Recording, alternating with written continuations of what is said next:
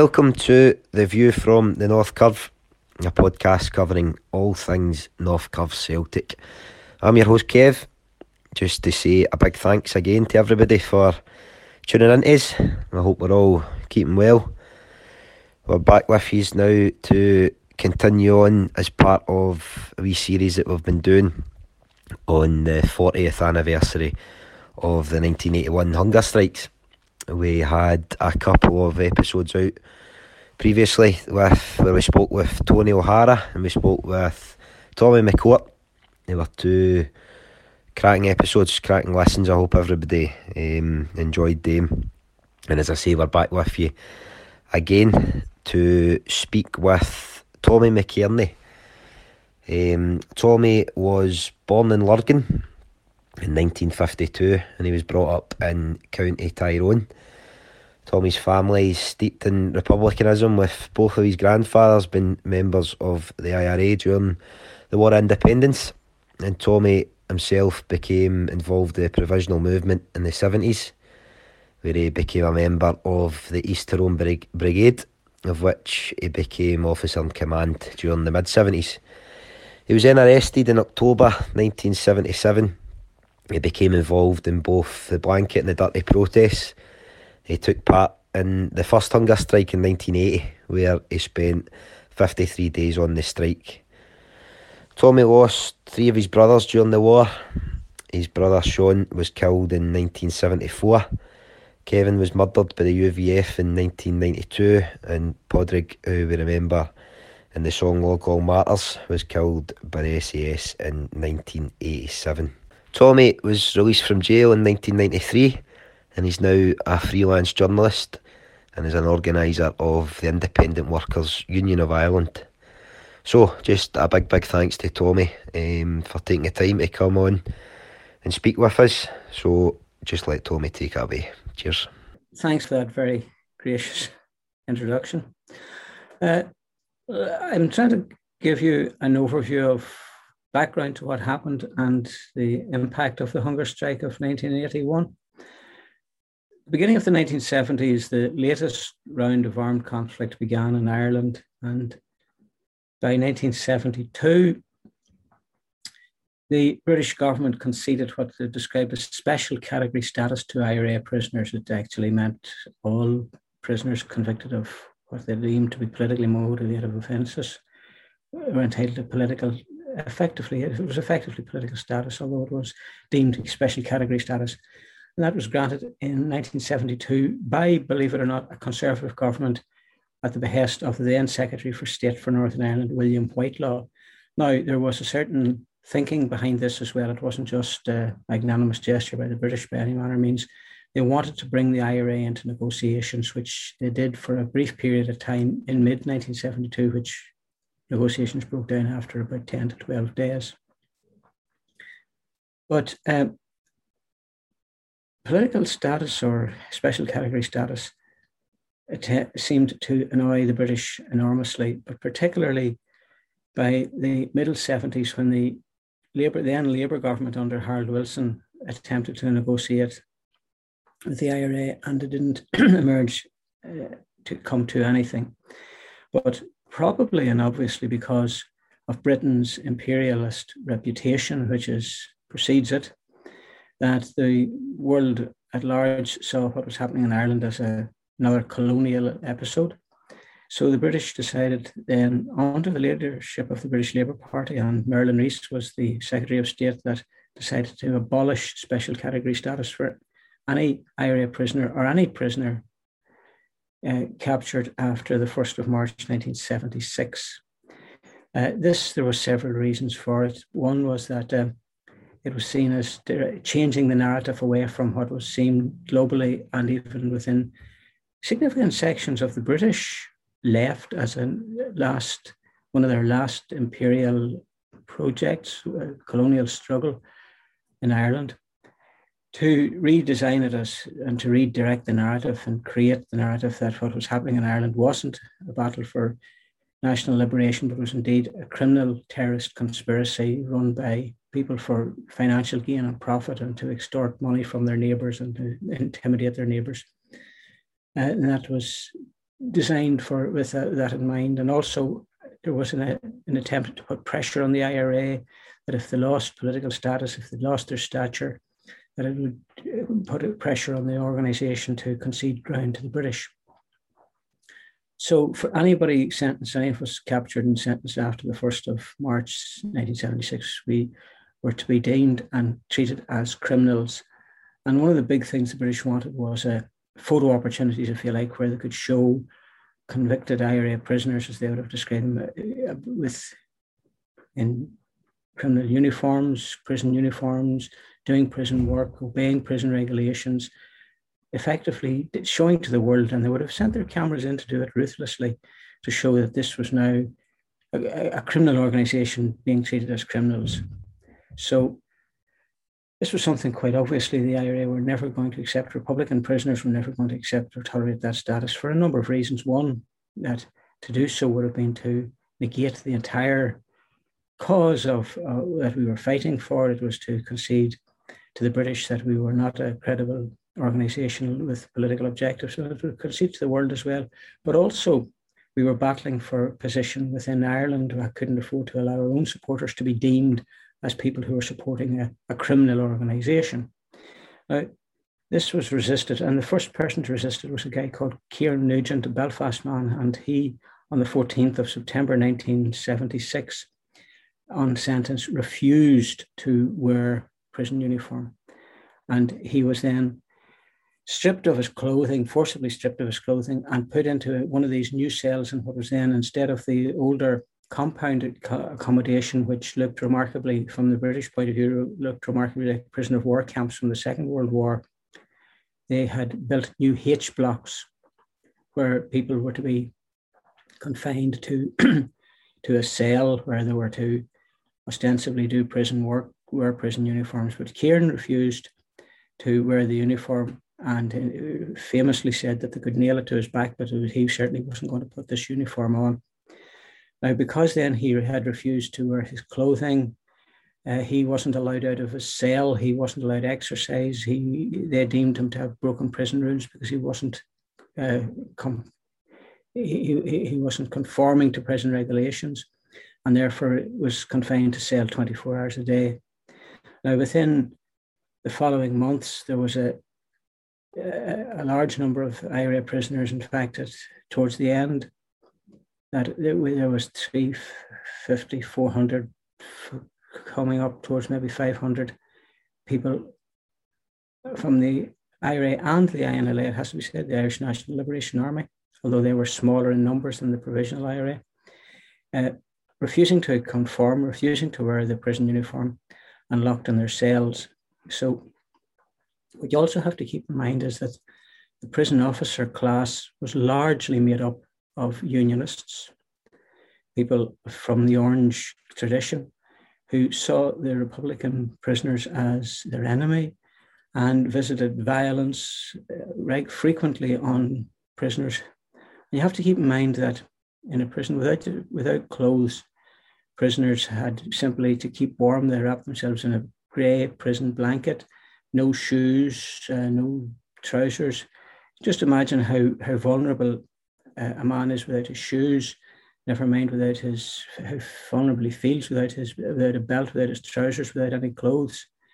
And at most two per two to a cell. So not only were men beaten fairly frequently by ostensibly by or by prison officers ostensibly carrying out cell searches. Now, it was debatable what could possibly be in a prison cell that we couldn't get out of the cell. We couldn't, what contraband could possibly have been there, but this was ostensibly the reason for inflicting violence on, on prisoners, which were, was frequent and, and quite abusive. But another thing, because the cells had no in cell sanitation, and to simply bodily functions, it was important to get, it was important to get out of the cell. There was a, an old chamber pot in the corner, which was fairly crude, but the ablutions or the to- prison toilets were at the end of the wing, and one had to ask because we were locked behind this prison door all the 24 hours a day, had to ask permission to get out to the toilet. Now, this was used then as, if you like, another additional piece of torture against prisoners when uh, prison officers would refuse then to allow men out. And this led to a situation where men out in desperation started to smear excreta on their cell walls and pour the urine from the chamber pots out under the prison, the cell door, which led to what become known as the hunger, the dirt prison, the dirty strike, or the no wash protest.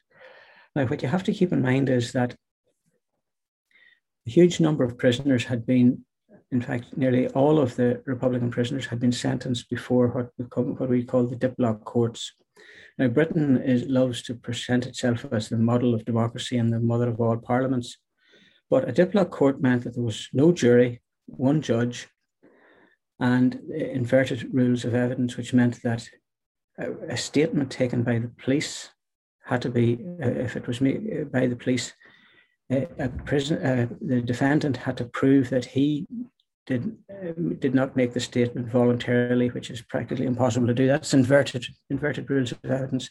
But much of this evidence had been accumulated as a result of brutal torture in various prison or RUC interrogation centres. And it's not just simply something that we can't substantiate. The police doctor, a man called Robin, Robert, sorry, Irwin, he said, and this he said and, and stated quite publicly, that he had recorded no less than 150 cases of injuries inflicted on prisoners during police interrogations. And this was covered uh, by both, in, substantiated in both the Bennett report, which was commissioned by the British after Ro- Robert Irwin had went public on BBC television, which was covered by Panorama, surprisingly. So what you were faced with, when you think of it, was a lot of men who had been sentenced basically on the basis of a either a signed or an unsigned statement, but no other forensic evidence, no witness statements, no jury in a court where invariably the judge from the Unionist Orange tradition invariably accepted a police statement as convincing evidence. So between that, you can you can begin to imagine how resentful the prisoners were seeing that were being treated in the way they were treated and how they had been treated on arrest, on capture, brutality used. So when they were faced with the situation that uh, they were going to be criminalized as well as brutalized, that inevitably, and the situation was uh, increasingly, the pressure was increasingly building. It was decided by mid 1980 that the last option a prisoner has in these circumstances is a hunger strike. Now, hunger strike has a long tradition in Ireland. In the beginning of the 20th century, the first person to die in hunger strike, believe it or not, was a member of the uh, IT and GWU, the Irish Transport and General Workers Union, in 1913 during the Great Lockout, led by Jim Larkin and Connolly as well. James Connolly, for the Scottish from Edinburgh, James Connolly, as you know. But probably the more more famous uh, hunger striker to man to die on hunger strike was um, Terence MacSwiney, the Lord Mayor of Cork, who died in 1920. So it was decided that uh, we had to quite simply break the break the deadlock, break the impasse, and opted for a hunger strike. The first hunger strike took place, and this is one that I participated in in 19, 1980, led by Brendan Hughes, the late Brendan Hughes. Uh, seven of us participated on that, and it lasted 53 days. Now, there was been controversy ever since about the outcome of that because we were led to believe that there was a a compromise, an acceptable, a mutually acceptable compromise available. Uh, people talk about documents. There never was going to be a document coming from the British government. It's inconceivable that the British were ever going to give us a document. You can uh, couldn't possibly imagine a, a document arriving to P. O'Neill from Margaret Thatcher to, to say that you're getting this, that, or the other, but it was it was an unspoken, it had to be at best an unspoken agreement, which in short order the British uh, welched on whatever deal there uh, that was available. Now that was there was five demands, and the five demands that we put forward the right to not to wear prison uniform. That is the big one. The right not to do menial prison work. The right to free association with other prisoners and to organise educational and recreational pursuits. The right to one visit, one letter, and one parcel per week, and full restoration of, of remission lost through the protest. Because for every day a person had been on protest, they lost a day's remission, which was quite significant in terms of being released. Now, we knew that there was some room for manoeuvre on those demands, that it was possible to have uh, an acceptable compromise, but there were certain elements of it that we couldn't compromise on. For example, clothing was one for sure. But uh, because of that, the better known hunger strike, the one that's internationally known now, began then on the 1st of March 1981, led by Bobby Sands. And hunger striking is a very unnatural business. It's it's it's it's not a suicide pact. It's not people don't go on hunger strike wishing to die. It's not like having a terminal illness where you where you have no option. But this is where which makes it so awful and terrible. And as the end comes, then uh, f- relatives and friends and supporters have to go through the agony of watching a loved one pass away and the, the agony of the body, and keeping in mind that the 10 men who died in hunger strike were all young men, physically fit, all under 30 years of age. So the human male is at the peak of his physical strength and ability in his 20s, middle to late 20s. So the downside of that is that it, he lasts longer on hunger strike. And it's a fairly difficult position to be in. And as the end draws nigh, the agony increases. The, body, the internal organs start to fail one by one. The body's an incredibly sophisticated piece of equipment. It deals very, very sophisticatedly with its organs. It first takes away the fat, it takes away the muscle, then eventually it works through the, the organs from the least vital to the most vital. So eventually the, the body is caving in through drastic organ failure, quite painful, blindness, tremors, hallucinations, uh, uh, headaches. Uh, so uh, until eventually coma and, and expiring. And that's what all of the 10 would have experienced. So, just for the record, the first to die was Bobby Sands, then Francis Hughes, Raymond McCreesh, uh, Raymond McCreesh, Patsy O'Hara, Joe McDonnell, Martin Hurson, Kevin Lynch, Kieran Doherty, Tom McElwee, and Michael Devine. Uh,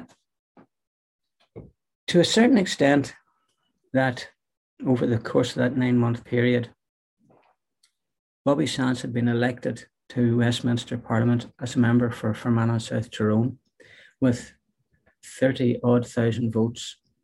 Now, if anything indicated that the Irish people regarded IRA prisoners and Bobby Sands in particular as political, not a criminal, that was evidence of it. But what it also meant was that it was seen throughout across the world that the situation in Ireland was not a criminal conspiracy. To, to a certain extent, possibly to a large extent, Bobby's victory in that Fermanagh South Tyrone actually ended Britain's attempt to criminalise the Republican prisoners. But as we can guess with Margaret Thatcher, it wasn't going to be that simple. And it's difficult to say exactly Thatcher's thinking because Thatcher had her priority was to smash the British working class, uh, the organised working class. Ireland was probably second on her list of priorities by a, a long stroke, but she was building up a, a reputation and uh, as this iron lady, and for that reason become particularly aggressive and uncompromising.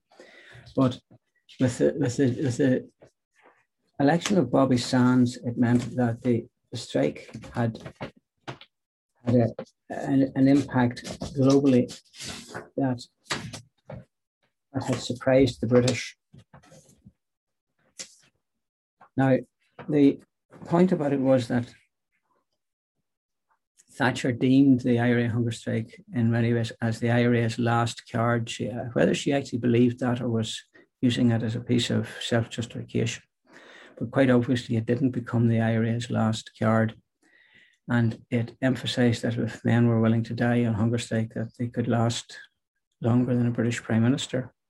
But uh, what has to be kept in mind is the transformation. In before the hunger strike started, there was an indication that support was quite significant.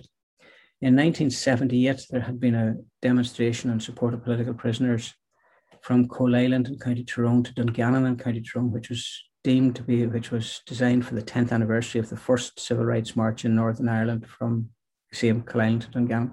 But about 10,000 people turned up, which is quite significant when you keep in mind that in the six counties of Northern Ireland, there's only about, at that time, there was less than 1.7 million people. About 700,000 of them were from the Nationalist Republican community. So it was a significant turnout for that. But certainly, not only did uh, Bobby Sands win a significant victory with the Fermanagh South Tyrone constituency when he won that election, but national support then started to go creep into the south as well. In June, Kieran Doherty from Belfast was elected to the Dáil, along with another H block prisoner, Paddy Agnew from Dundalk. Kieran Doherty won the Monaghan Cavan seat for, for the, that's in Southern Ireland in the Republic of Ireland. Paddy Agnew won in the Louth constituency, both border constituencies, but there were also other significant performances by other prisoner, hunger strike prisoners, H block prisoners standing in the Republic of Ireland, which started to concern and worry the Dublin regime as well. They become very, very nervous about the growing support for the IRA. Now, by the 20th of August, uh, Owen Carron, who was Bobby Sands' campaign manager, he was elected at a by election to replace Bobby, the by election obviously caused by the death of Bobby, Bobby Sands. And Owen Carron reinforced the position by winning it. And what that was doing was taking that seat into Republican hands. It was it, it was demonstrating that not only did unionism not have a chance in it, but the SDLP, the so-called moderate wing of the of the nationalist community, the favourites of the British and Irish Dublin government establishment, had been sidelined by Republican prisoners standing for election. Significantly, there was very powerful international support for the hunger strikes. In Europe, there were widespread protests after Bobby's death. 5,000, bear in mind, 5,000 students in Milan burned the Union Jack flag during a protest march. The British consulate in Ghent was raided. Thousands marched in Paris behind huge portraits of Bobby with chants of IRA will conquer. In the Portuguese parliament, the opposition stood for a minute's silence for Bobby. In Oslo, demonstrators threw tomatoes at the Queen. And in the Soviet Union, Pravda described it as another tragic page in the grim chronicle of oppression, discrimination, terror, and violence visited by the British in Ireland. And in French towns, there was streets named after Bobby, including streets in Nantes, Saint Etienne, Le Mans, Versailles, and Saint Denis. Uh, the Cubans made sympathetic reports. In Asia, the newly established Iranian Republic, Islamic Republic in Iran, sent a message of condolence to the Sands family. Palestinian prisoners sent messages, covert messages, smuggled out of their prison and reached Belfast. And in India, the Hindustan Times said Thatcher had allowed a fellow member of parliament to die of starvation, an incident which had never before occurred in a civilized country. And in India, the opposition stood again, as, similar to Portugal, they stood for a minute's silence and tribute. And in India, protest marches were organised against the British government. Now, what you're seeing there actually is the old empire starting, the, the, the, Britain's imperial past catching up with it, where it had devastated India as well. And even in Hong Kong, which was a British colony at the time, the Hong Kong Standard said sad that successive British governments had failed to end the last of Europe's, they described as a religious, religious war. But even in the United States, a, a, a, pop group at the time, which possibly I think maybe has passed into history now, but the Grateful Dead dedicated one of their songs, He's Gone to Bobby. And Castro himself said, Let tyrants tremble before men who are capable of dying for their ideals after 50, 60 days in hunger strike. And it's time for the world community to put an end to this repulsive atrocity through denunciation and pressure. And in South Africa, Nelson Mandela's, Mandela's calendar for the 5th of May, 81 read, IRA martyr Bobby Sands dies. So that gives you an idea of the impact across the globe. But what it certainly did was that what you would call the anti imperialist movement, the anti imperialist uh, constituency across the globe from South Africa even to the United States, but certainly in the Middle East, in the Far East, uh, in India, the old colonies, the old empire was starting to identify what was happening in Ireland, not as a religious conspiracy or a, or a criminal conspiracy, but classically as, uh, as a colonial battle for, for independence. So by October of 82, Assembly elections, 78 seats in the Northern Ireland Assembly, the first to be contested by Sinn Féin, which won 10 plus 10 plus percentage of the votes, which indicated that there was a transformation in the in the electoral climate in the six counties. And uh, it was because of this that uh, the Social Democratic and Labour Party, the SDLP, are known colloquially to us in, northern, in the northern part of Ireland as the Stoops, the Stoop Down Low Party began to lose their purchase on that community and uh, to be seen to be the sole spokesperson for uh, the non-unionist community in the six counties. It also forced the British to sign what became known as the Anglo-Irish Agreement of November 18, 1985. But uh, there was also one of the impacts of it was that it also led to the loss in 1983 of the seat in West Belfast, by held for years by the SDLP to Gerry Adams.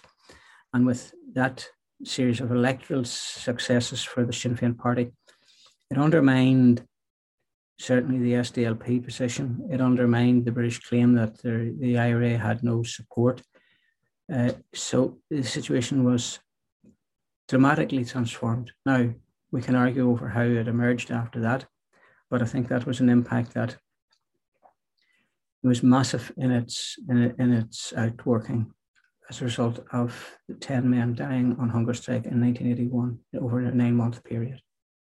What I've got now, Tommy, is a few questions that I'm going to fire across to you that have came from the boys and girls within our block. First up, I've got ultimately, do you think it was inevitable, Tommy, that the move to the negotiations would come from both sides because of the hunger strikes, or do you think that that would have, you know, eventually happened anyway? I, I think it facilitated both sides.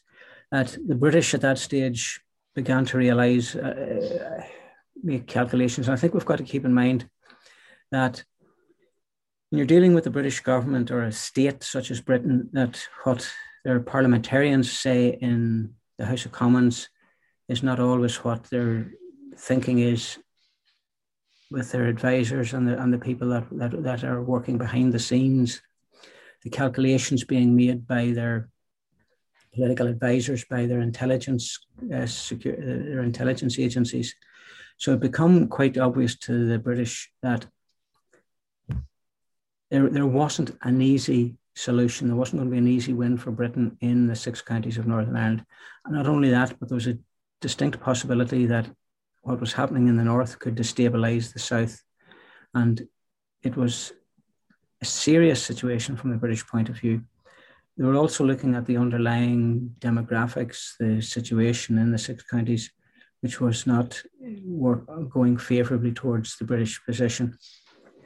So they had to take certain calc- make certain calculations that led them to agreeing in the, towards the end of the 80s that they would seek to bring the IRA into some form of negotiations. Now there was all sorts of maneuvers and working and behind the scenes to do that, but it's it's obvious that had they had they thought they could achieve victory in the six counties, they certainly would never have allowed the likes of Adams or McGuinness to appear uh, for photo ops coming out of 10 Downing Street for all the talk about it.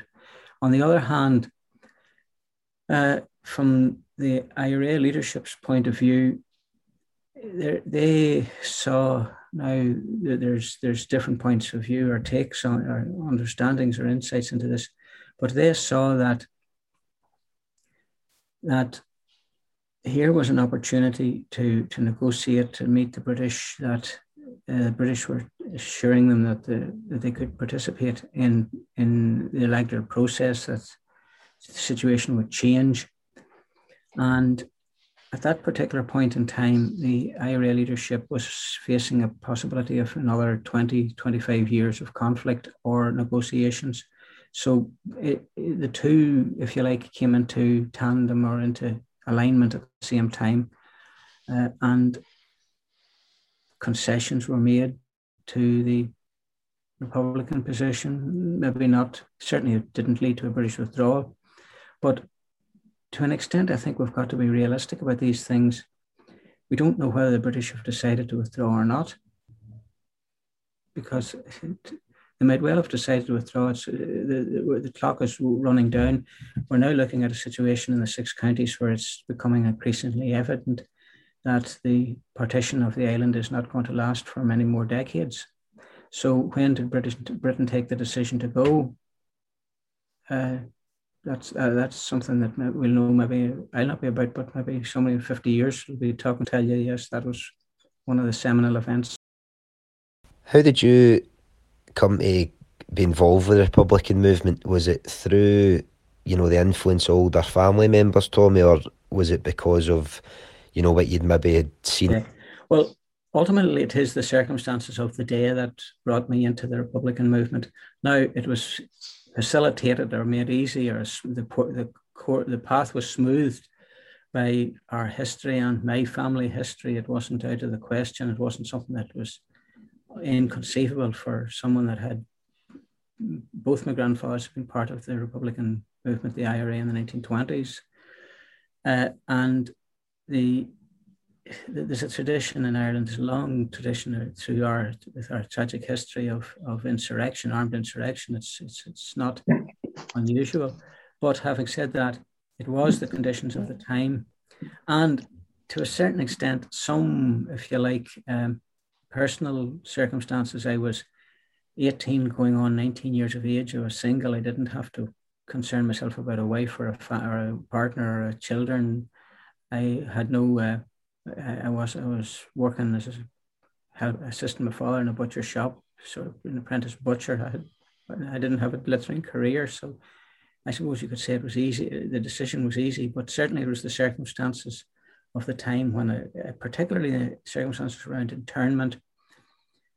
Internment was introduced, uh, if you can, when you think of it, really through the, the British government in London, and the old concept of the civil rights movement had been to if you like, short circuit the local government in Stormont by appealing to the central government in London in much the same way that the American civil rights movement had went uh, over the head of the state's government to the federal government. Now we can argue or talk about how much progress the US civil rights movement has made.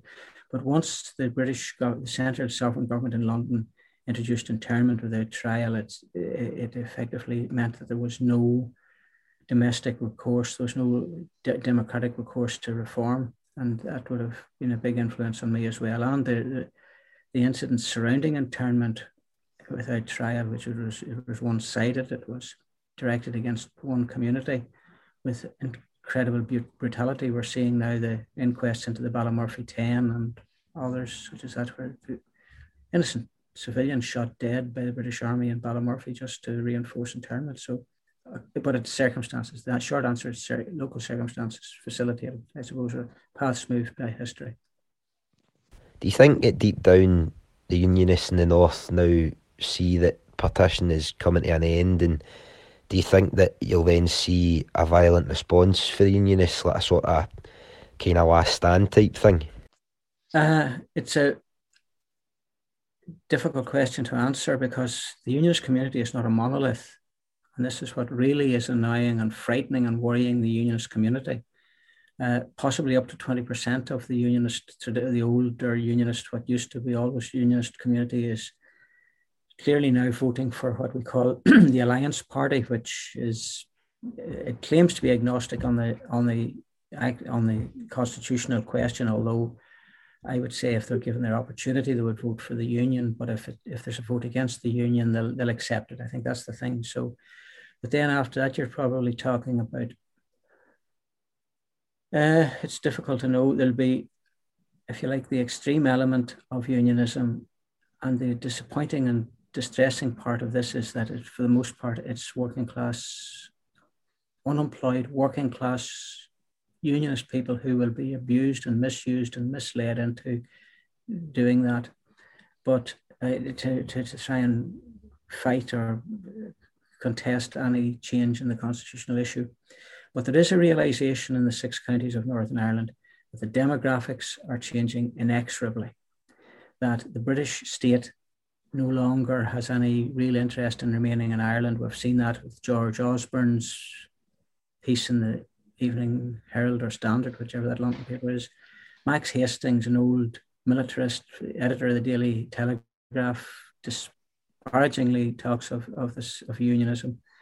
Uh, you're seeing that uh, Dominic Cummings, who's sadly now gone from advising Bojo, Dominic Cummings was contemptuous of it. That there is no constituency left, plus the fact that the what happened a century ago when Britain was an empire, the most powerful, still the world's primary principal superpower. Northern Ireland, Ireland was a, a essential strategic asset in defending the empire's western flanks. Nowadays, what defends the British uh, island, uh, London, and it's, it's it's not even it's not even the Royal Navy, it's the U.S. Navy their nuclear option, which they have up there in your country, it's a, it's a vanity project because it's the Yanks to call whether there's a nuclear strike or not. And if somebody threatens, if, if, if some other power threatened to nuke Britain, it's, it's, it's the White House that's going to respond. Uh, Deepwater port in Derry or Belfast is of little relevance now when you're talking about submarines that lie under the ocean for nuclear arms subs that lie under the ocean for years and things like that. So we're, we're strategically irrelevant eh, for a, a declining power in the world. And while there's bombastic utterances comes from Tory MPs and backbenchers and Labour MPs for that matter in the House of Commons, people that call the shots, the guys that are working in British intelligence, the people that the deep state, they know the cause because they have to know the situation. And they're saying, what would we do? The sad reality of this is that the British, the deep state would much prefer to engage with Dublin than they would with Belfast. And that's what they want to protect. They want to protect stability in Dublin rather than Belfast. Was there any crossover between the strikes of 80 and 81 with regards to anyone waiting to get on to the strikes? Obviously, there was seven of you went on at the one time, but was there anyone waiting to take part that then went on to the 81 strike? Was there, you know, information and stuff like that passed? Uh, the, before the 1980, the very first hunger strike started in 1980. Uh, the IRA leadership in the prison had asked quietly for volunteers for the hunger strike. So there was a list of names, not just the seven of us that embarked on it. There was a list of names, and some of them actually came on towards the end of our hunger strike. So there, there was that list of names, some of whom would have obviously been uh, would have went or engaged on the second hunger strike, the big, the uh, best known hunger strike led by Bobby Sands.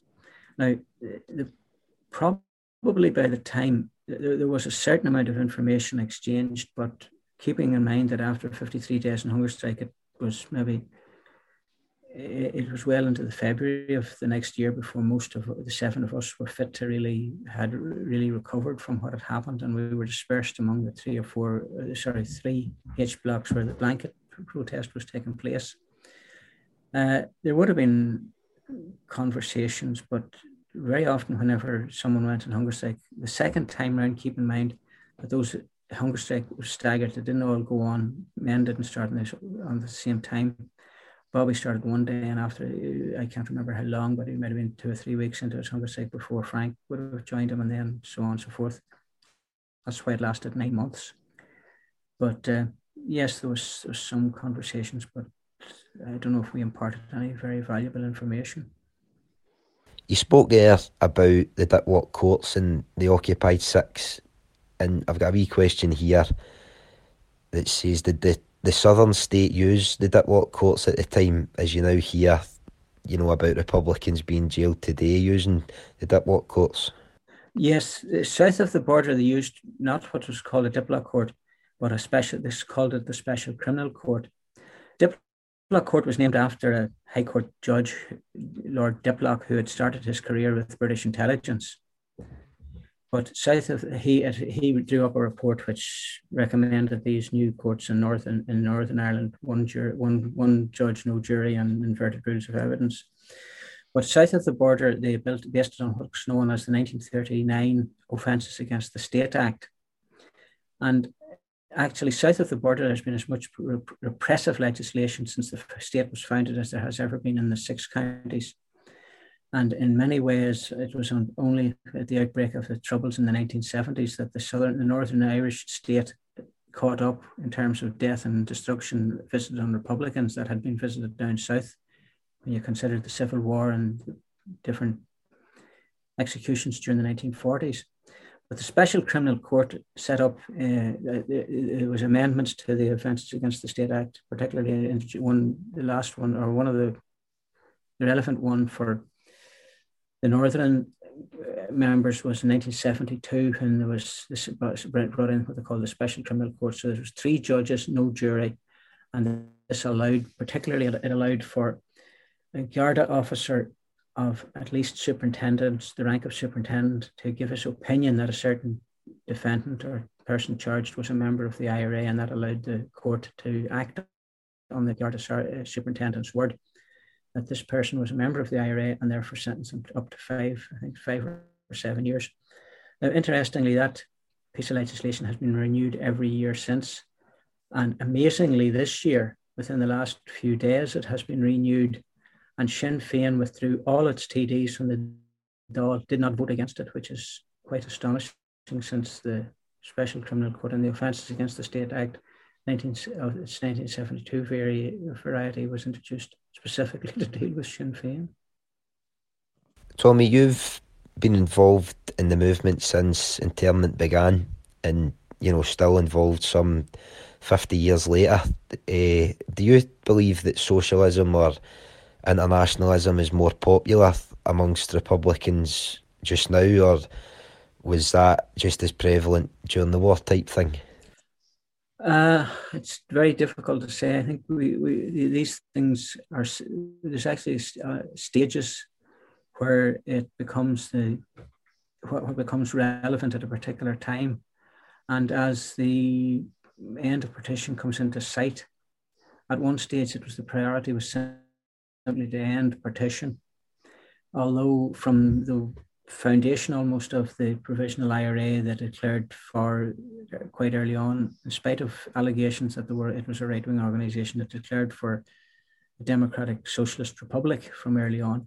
But I'm not sure, to be quite honest, that from early on there was a great grasp of what that meant. There was a, if you like, a sentimental or an emotional attachment to socialism without any great understanding of scientific socialism. And as time went by, that uh, began to become crystallized, uh, the, their idea. Now, there's been differences of opinions within the Republican family over the years of to what extent we can press forward on a social and economic program. But as the situation moves forward, I think it's becoming more evident that there is there's always there has always been a left wing within the people's movement in Ireland. There's always been a left wing, and that's why we've had crushing civil wars to, to stop the emergence of a, of a left wing in, in, Ireland in the 1920s. Uh, there's been a lot of work done by the establishment, the deep state, north, south, and from Britain to prevent this. But with the ending of partition emerging, the question of what type of a new Ireland is going to emerge, it's eight then o'clock. becomes then becomes particularly relevant. And it's at that stage then that we, I think, we want to move into seeing the real emergence of a left wing Republican constituency. And I think this is where there's so much fear in uh, establishment circles because we have on the silent a reputation for at least being willing to take on the state. Tommy, just to wrap up and say a big, big thanks again, mate, for taking the time to come on and speak with us. It's been an honour and a privilege to hear you talk, and I hope that everybody tuning in. Big thanks to you guys as well. I hope you have all enjoyed that we listen, and hopefully it won't be too much longer until we're back with you. So, aye, cheers, guys. Thank you for having me. Thanks for listening.